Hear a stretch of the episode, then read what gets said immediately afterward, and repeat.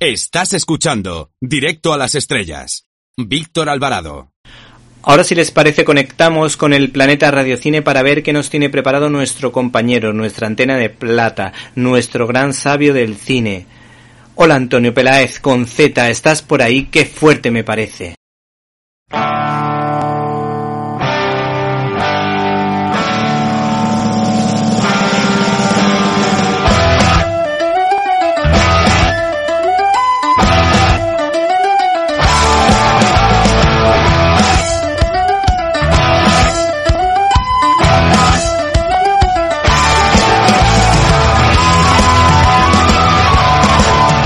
¡Qué fuerte!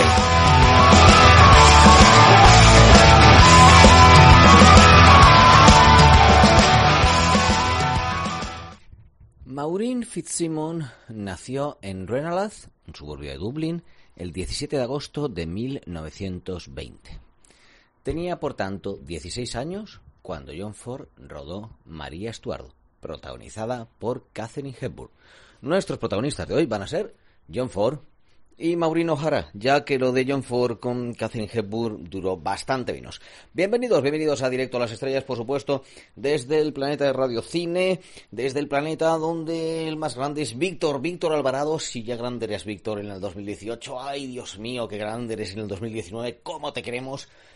Eh, feliz año para todos y que los reyes, por supuesto los reyes magos, que son los únicos reyes que existen, se porten bien. Eh, John Ford, Maureen O'Hara, más o menos conocemos todos y quizá nos viene a la mente, pues, esa historia que contó John Ford en El hombre tranquilo con John Wayne. Mm, pero hubo una época que Ford, este hombre austero, como autoritario y demás, no era un hombre tan tranquilo. No era ese hombre que, por ejemplo, a mí esto me gusta mucho y a todos nos gustará, ¿no? Eh, dijo en una reunión de emergencia al sindicato de directores que había convocado Cecil B. DeMille me llamo John Ford. Hago westerns. No creo que haya nadie en esta habitación que conozca mejor lo que quiere el público estadounidense que Cecil B. DeMille. En ese sentido lo admiro. Pero tú no me gustas, Cecil. No me gusta eso que propones y no me gusta lo que has estado diciendo aquí esta noche. No le gustaba que delataran que se hiciera una lista negra de directores. Hizo así que la propuesta de DeMille se desestimara y se diera un voto de confianza a Joseph Mankiewicz que se oponía a ello.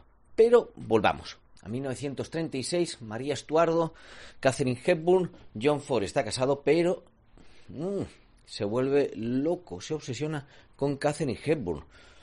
Bueno, Catherine Hepburn, la verdad, que luego tendría su historia con hombres casados. Un año, prácticamente un poco menos, duró su relación, aunque no se sabe muy bien en qué se concretó, pero eh, pasado ese año, Catherine Hepburn se fue con Howard Hughes y se dice que a partir de entonces los hombres solitarios, huraños, empezaron a poblar las películas de John Ford. Mientras tanto, una joven aspirante a actriz, Maureen, ya dijimos, Fitz Santos, cambiaba su apellido por O'Hara por sugerencia de otro hombre peculiar, Charles Lofton. Charles Lofton, que además de peculiar, mm, era bastante tacaño, pero que sería el primero que le diera un papel en 1939 en el cine, en La Posada de Jamaica, por ejemplo, o también en una película que originalmente era El Jorobado de la Morgue, pero que en español se tradujo por La Cíngara, Esmeralda la Cíngara, lo cual pues, le da más importancia a ella. En fin, eh, como Lofton empezaba la guerra y ya se sabe que pagaba poco y Hollywood la llamaba, en 1941 aparece en qué verde era mi valle. Ah, amigo, amigo, amigo.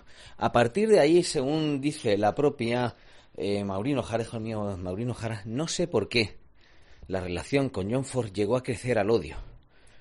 Pero al cabo del tiempo se dio cuenta, y en ella, ella también lo dijo así, que en realidad era una relación de amistad que incluso... ¿Te está gustando este episodio? Hazte fan desde el botón Apoyar del podcast de Nivos. Elige tu aportación y podrás escuchar este y el resto de sus episodios extra. Además, ayudarás a su productor a seguir creando contenido con la misma pasión y dedicación.